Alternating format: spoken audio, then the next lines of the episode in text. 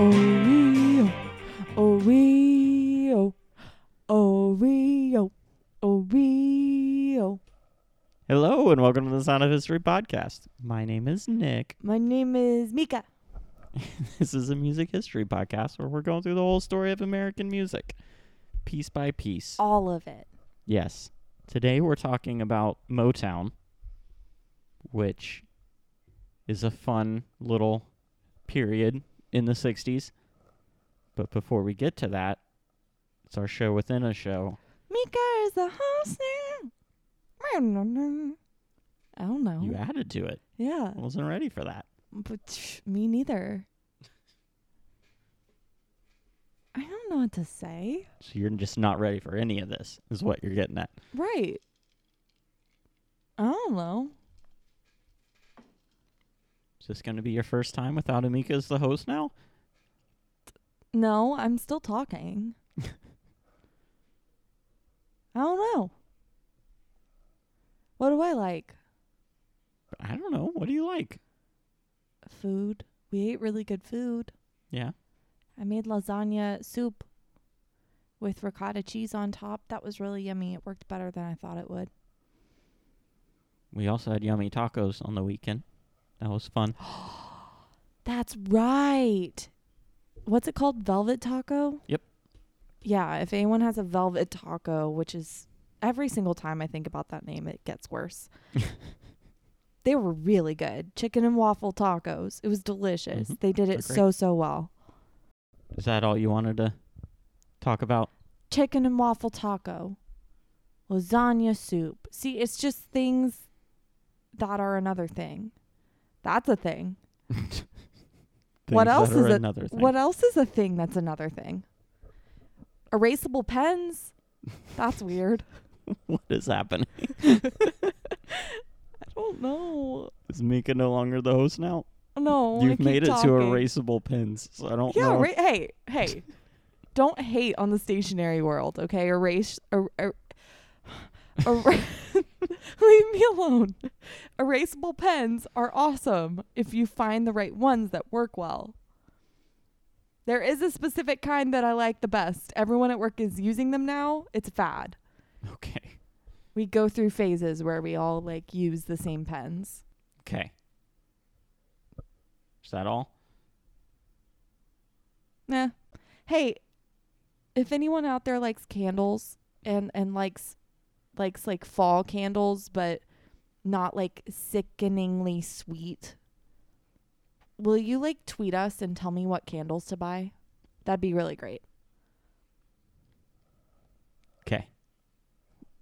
Is that all? I relinquish my control. Okay. Mika's no longer the host now. I do just want to plug again. Follow us on Twitter. Twitter.com slash sound of history underscore. It's just that's the I mean, I say the best way to keep up with us. We The never post way. on there, but if we ever need to announce something, that's probably where we do it. So just go f- give us a follow. Let us know that you know that you're listening. Say hi. It's fun. Let us know that someone is out there. It's not just us talking into a computer. and give us like reviews on iTunes and stuff because that helps a lot. So if you like what we're doing, give us a little review. And if you don't, then tell us on Twitter before you just like give us one star. And maybe we'll fix it, or maybe we'll ignore you, and then you can give us one star. We're not going to ignore people. It depends. There's a lot of weird people on the internet. I'm weird and I'm on the internet. There's a lot of weird, mean people on the internet. Sometimes I'm mean. Okay, now we're getting into the actual music history, the thing everyone actually comes to listen to. Really though? I mean, I think so. I don't think people are tuning out after five minutes, but maybe. But then you just have to make your own podcast. Mika's the host now, a full show. Ugh. Sounds like way too much commitment and trouble. Yep. Oof. Okay. Well, the past couple of episodes, we've talked about British, British bands boys. and their impact on the American music scene, specifically in the mid to late 1960s. Do you want to like give us any kind of recap on what that was? British boys play music in like small clubs, act like rock stars, long hair, must wear suit. American women, wah! um, big things, What? Big things.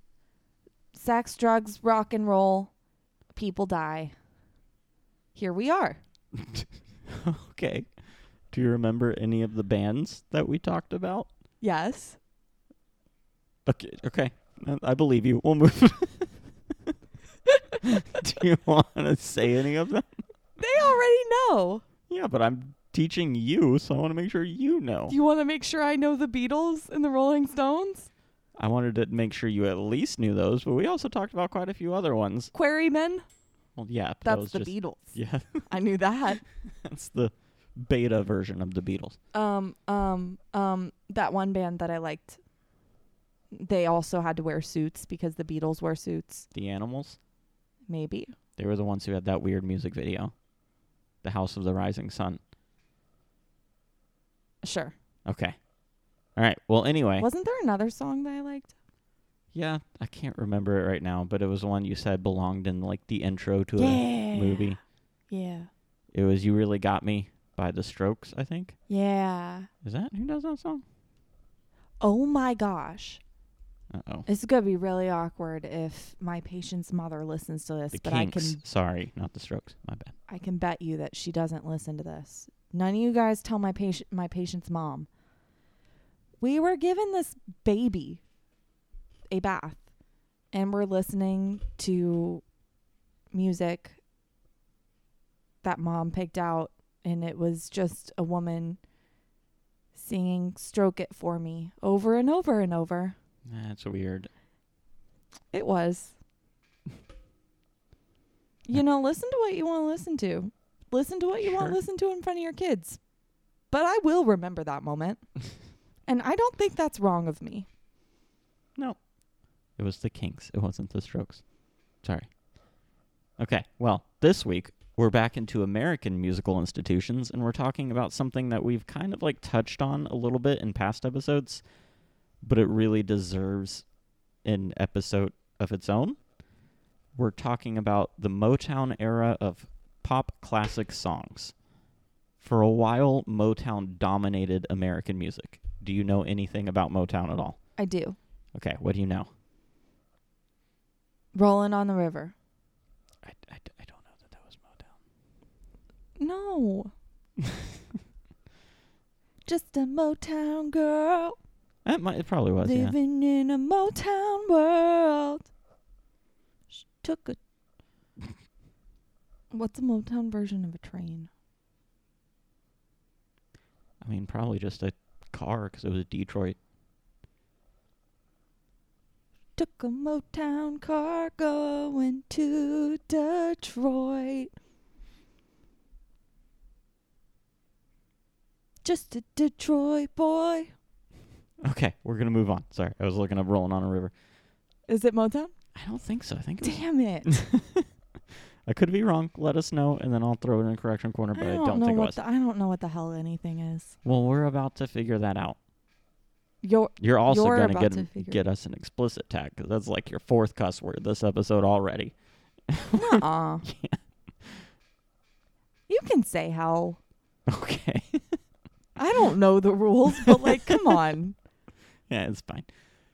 In 1922, Berry Gordy II, also known as Berry Gordy Sr., relocated his family from Georgia to Detroit.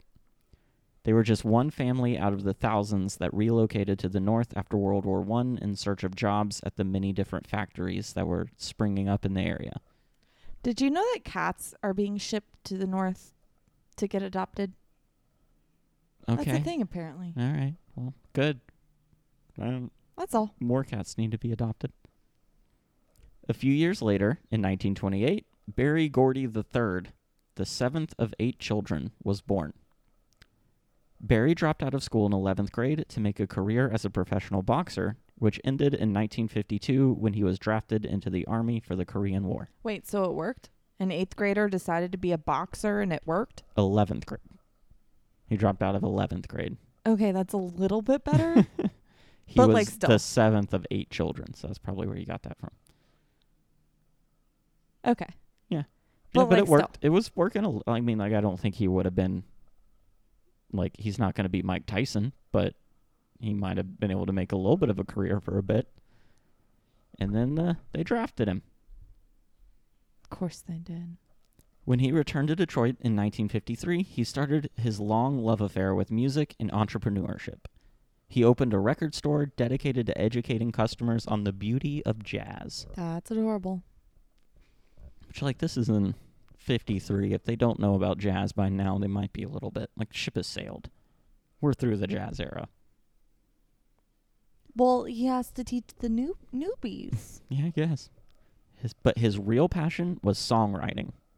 When his record store failed, he tried to get a job at a plant, but his family connections got him in touch with a music publisher named Al Green, who introduced him to a guy named Jackie Wilson.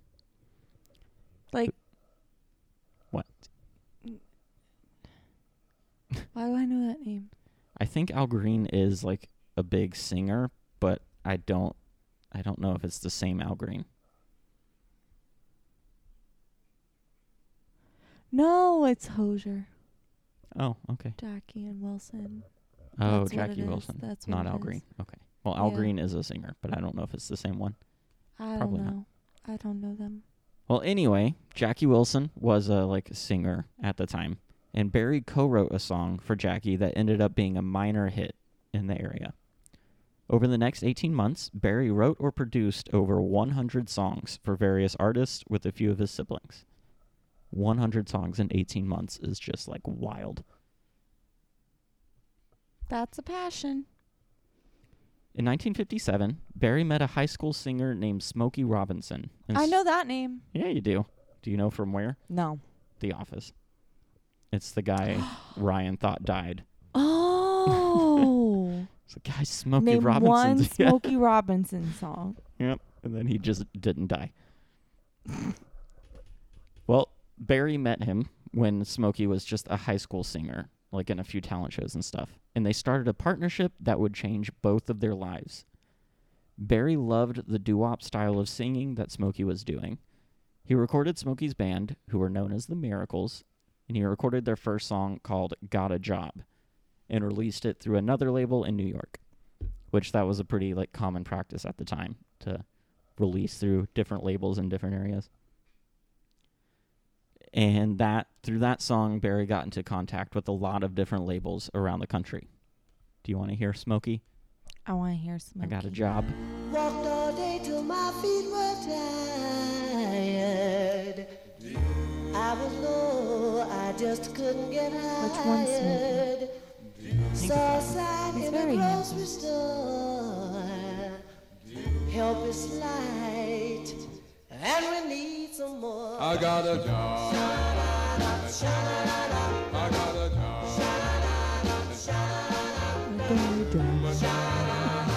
I'm gonna have to line that up. You can't sing along to the music. I gotta line it up. I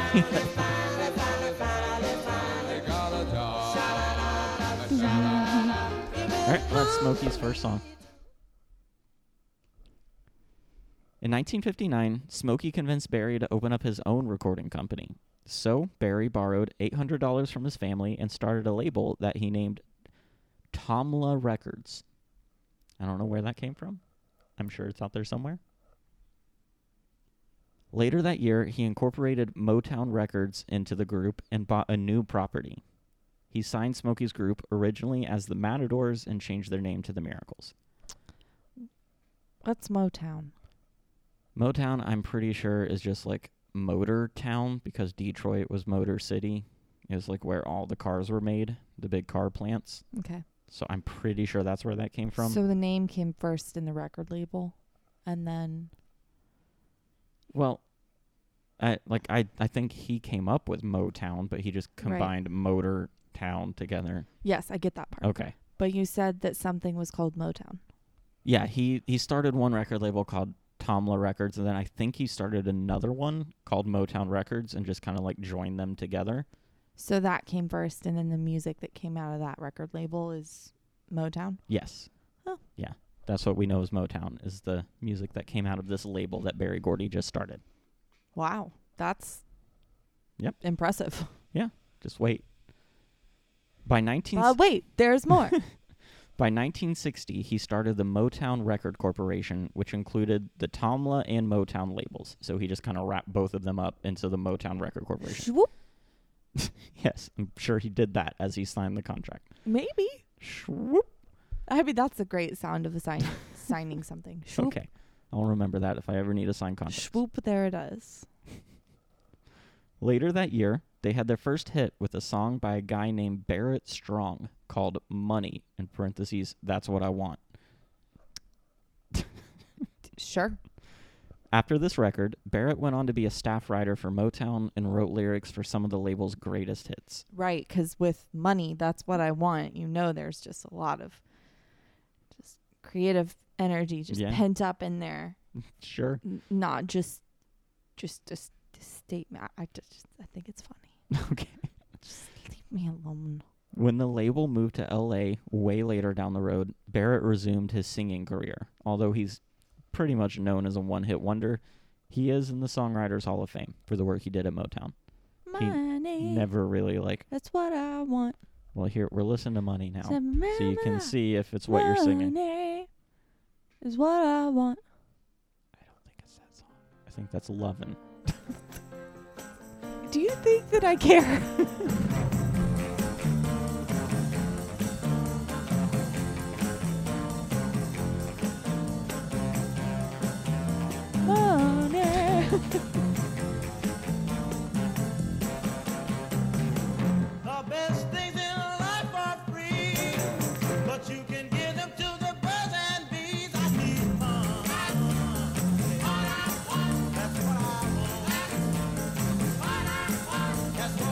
take it back. This is a bop. Yep.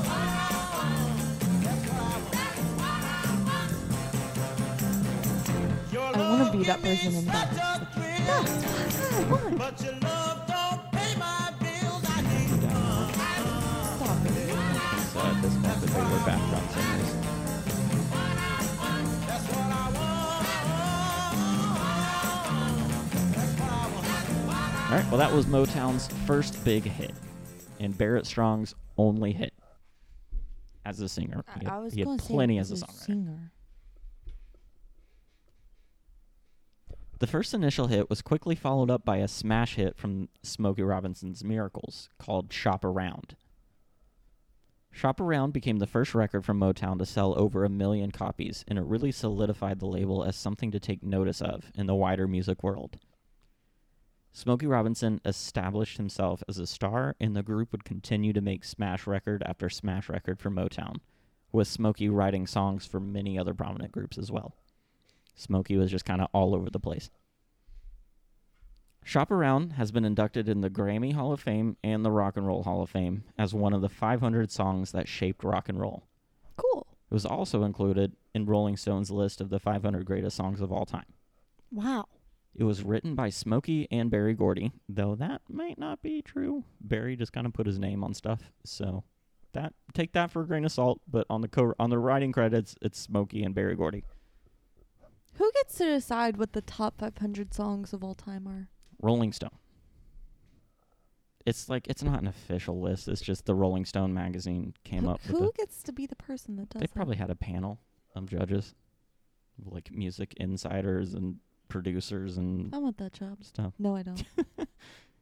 You have to sit there and just listen to, To every thousands song. of songs. Every song. yeah. There was someone who came out with their own list of one of their thousand greatest songs, and I was like, "How do you even like remember that many?" Oh like, gosh. Do they have other things to do? no. Anyway, Was it a quarantine project? no, it was like 2017 or something. I don't know. Okay. The song originally featured a bluesier sound and was released locally in Detroit. What song? Shop around. Okay. But Berry thought it needed to be changed to reach a wider audience. So, at 3 a.m., he had the Miracles re record a poppier version of the song. Legend has it that Berry rejected 100 songs by Smokey, calling them garbage, before accepting the 101st, which was Shop Around, and it hit number one on the R&B charts. Here is Shop Around I'd kind of be surprised if you haven't heard it. One of the ones I grew up listening to. She said, son, you're growing up now. Pretty soon you'll take a bride. And then she said, just because you become a young man now, there's still some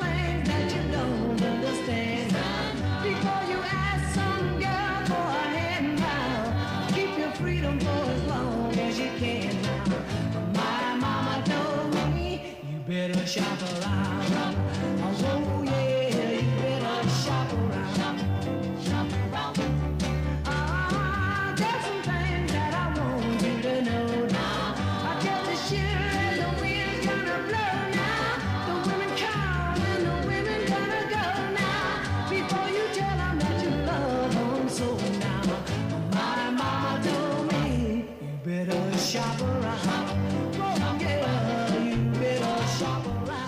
Around. I shop around. No, I've never heard that. Really? I'm surprised. I think it's a little bit sexist. okay. Women can't shop around back then. I'm pretty sure there's other Motown songs that are like similar from a woman's perspective. I don't know. I might be making that Okay. up, but I thought there was. Maybe I'm making it up. I don't know. But Berry was never one to rest on his success, and he released another smash song less than a year later. This time with a group of teenage girls who formed in their high school glee club. Cute. The Marvelettes, a group from Michigan, ended up in fourth place in a talent show where the top three winners got to audition for the new Motown label. Their teachers pressed for them to be able to audition too, even though they got in fourth. They passed the first audition with some lesser known label people before doing their second audition for the higher ups, including Smokey and Berry Gordy. Berry said he liked their sound, but advised them to come back with their own composition.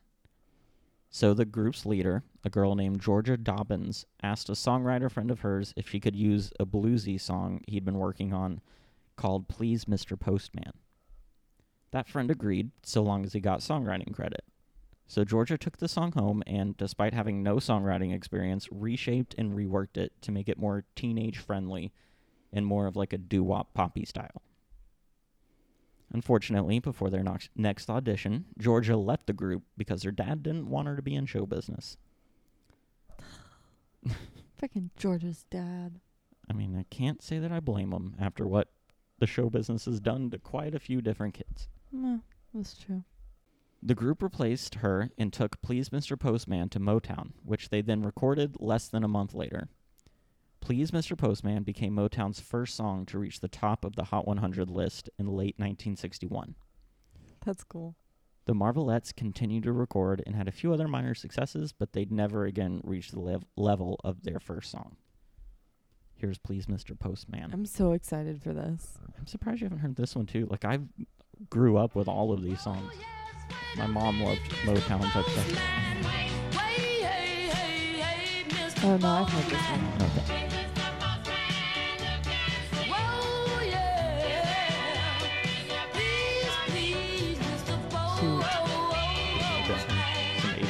My dad still listens to.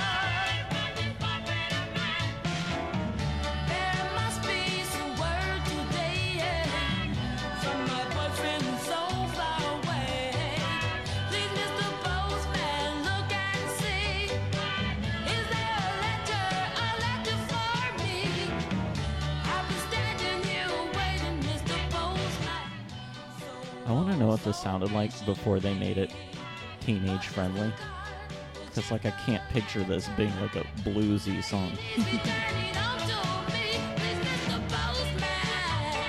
Yeah, that's Please Mr. Postman. Love it. their first number one pop song. Over the next decade, oh, were you gonna say something? Go get 'em, girls. Over the next decade, Motown released a string of hits and created a stable of artists that is pretty hard to comprehend. Along with Smokey and the Miracles, who continue to have recording success, they recorded The Temptations, The Four Tops, Gladys Knight and the Pips, The Jackson Five, Stevie Wonder, and Marvin Gaye, just to name a few. Just a few. Their address in Detroit became known as Hitsville, USA. Cute. It's said that Berry Gordy modeled his record label off of the automobile plants in Detroit. Find a product that was good, that worked, and that sold a lot, find a way to reproduce that same product over and over again really quickly. And then you're just printing money at that point. They basically had two different departments all working toward that one goal. On one hand, you had expert songwriters like Smokey Robinson and Barrett Strong. Then you had the performers like Marvin Gaye, who really wanted to be a jazz crooner before Motown helped him develop his sound, and Stevie Wonder, who the label discovered when he was 11 years old. Using this formula, Motown from 1961 to 1971 created 110 top 10 songs. Wow. Mostly forgotten in that insane run of records was the session musicians who are known as the Funk Brothers, who played on almost every single one of those songs. Thank you, Funk Brothers.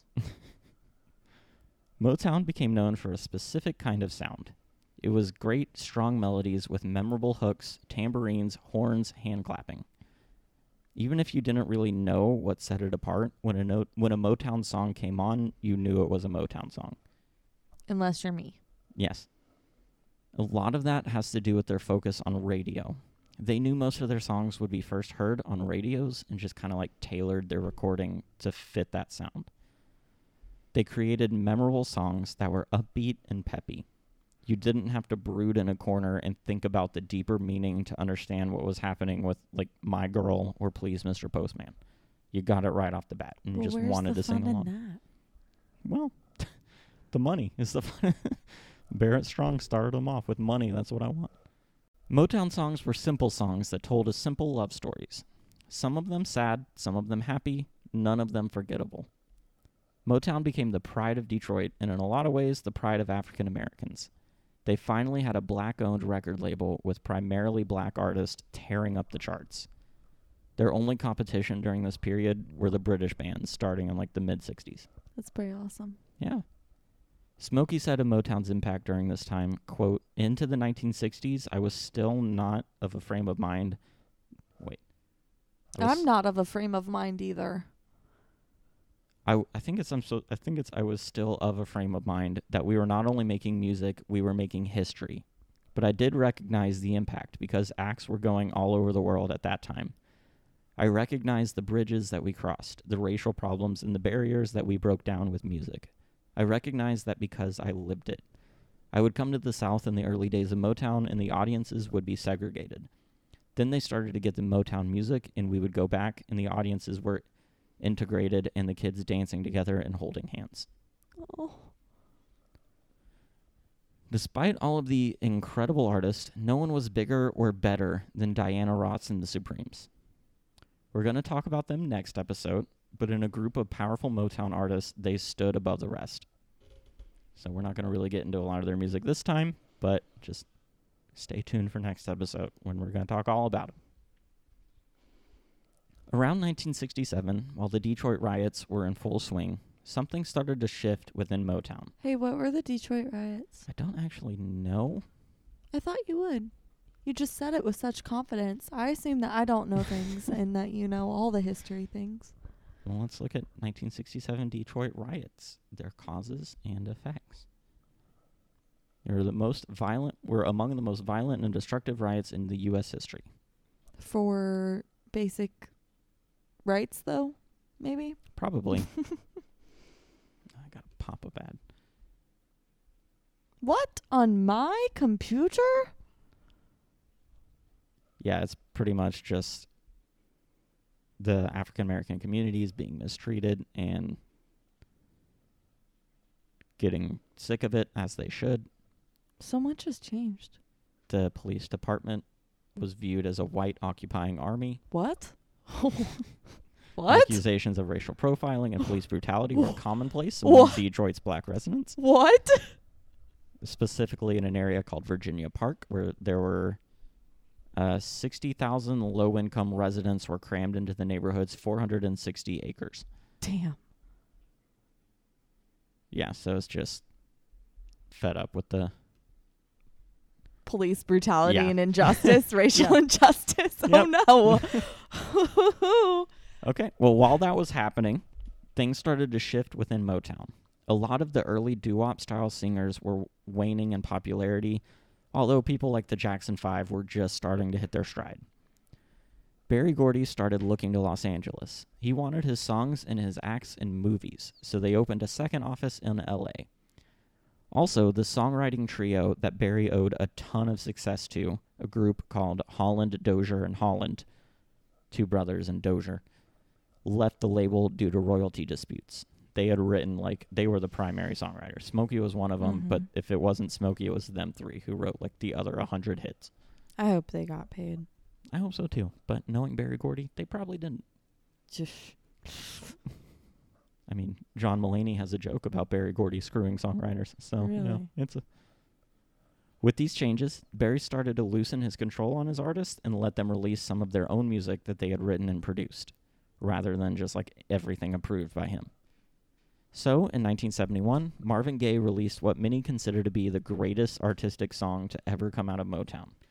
But Berry called it the worst song he had ever heard.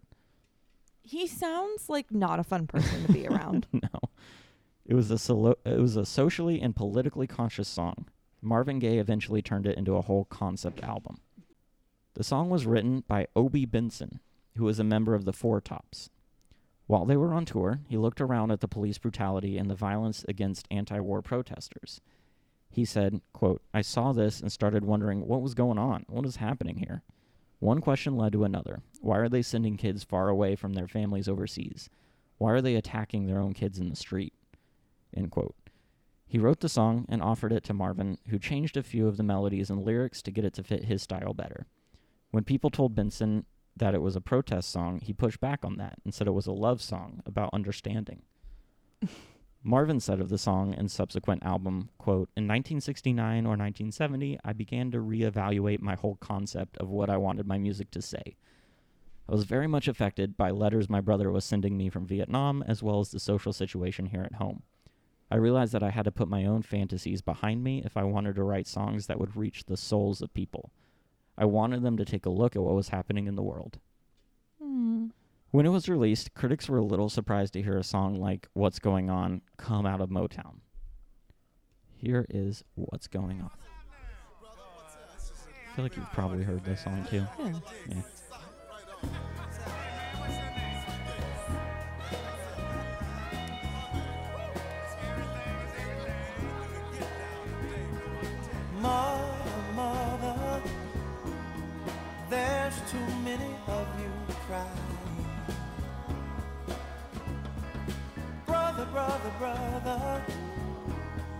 There's far too many of you dying. You know we've got to find a way to bring some loving here today. Yeah. Father, Father, we don't need to escalate. He's such a good singer. war is not the answer, for only love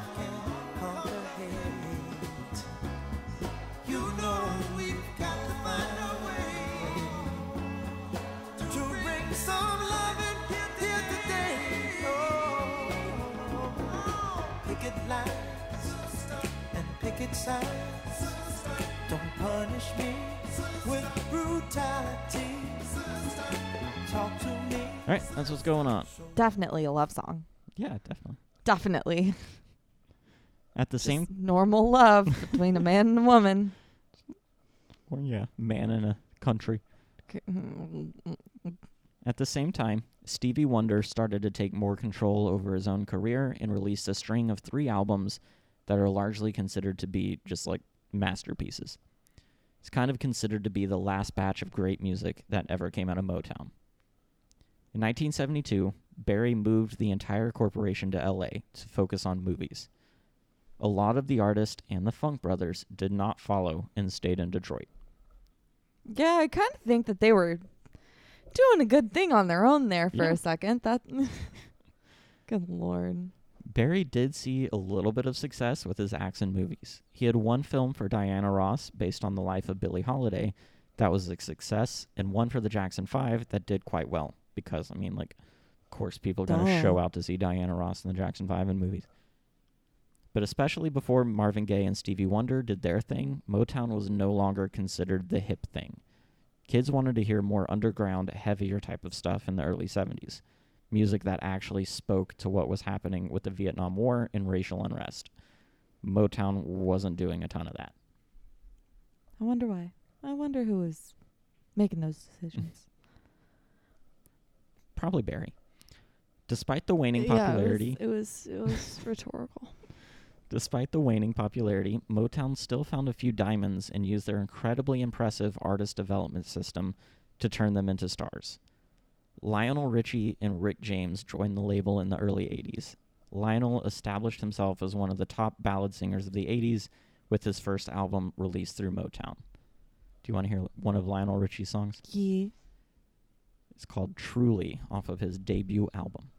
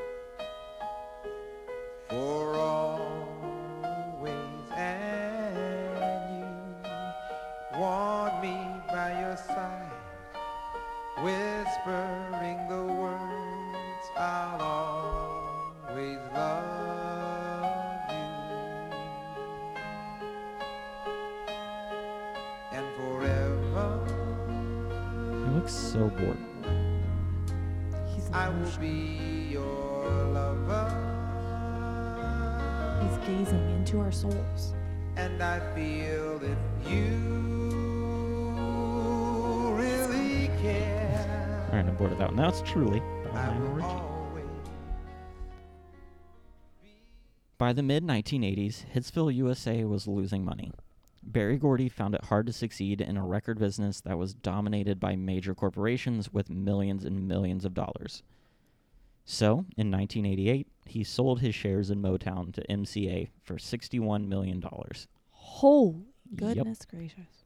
MCA later sold the company to Polygram, which was then sold to Universal. So Universal now technically owns Motown. He then pieced out some of the other Motown business ventures. In 1989, he sold the Motown Productions TV film operations to Suzanne de Passe? Pas- Passe? P A S S E, I don't know.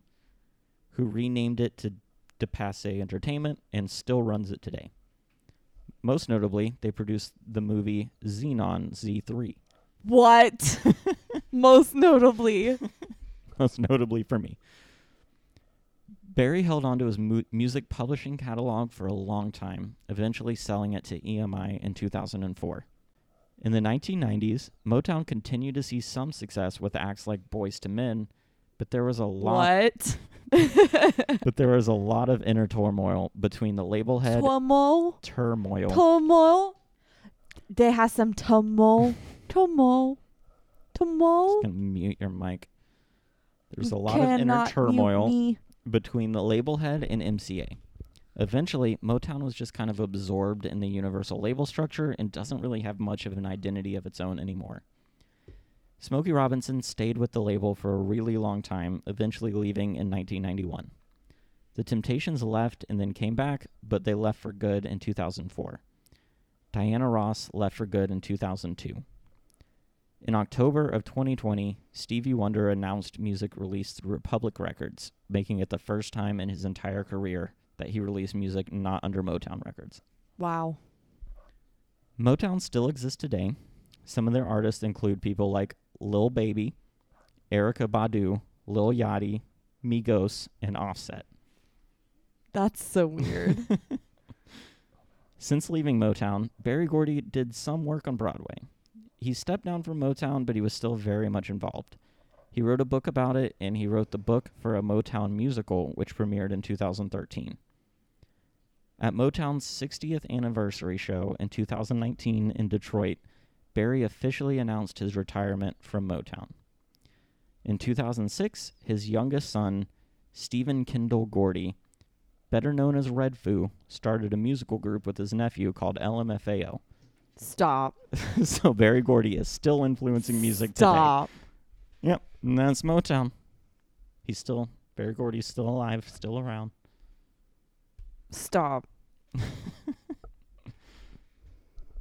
what?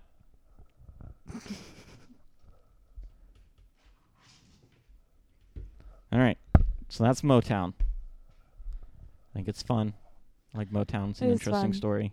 There's a lot I think there's a lot behind the scenes we don't really go into. A lot of like exploitation. Songwriters not really being paid what they were due. Artists not really being paid what they do. I think we go in what they were due. I think we go a little bit more into that in the Diana Ross story, but you know, we'll see. Anything you want to add to Motown? Just a Motown girl living in a Motown world. I'm gonna say that's Took no. The Motown car to go see LMFAO.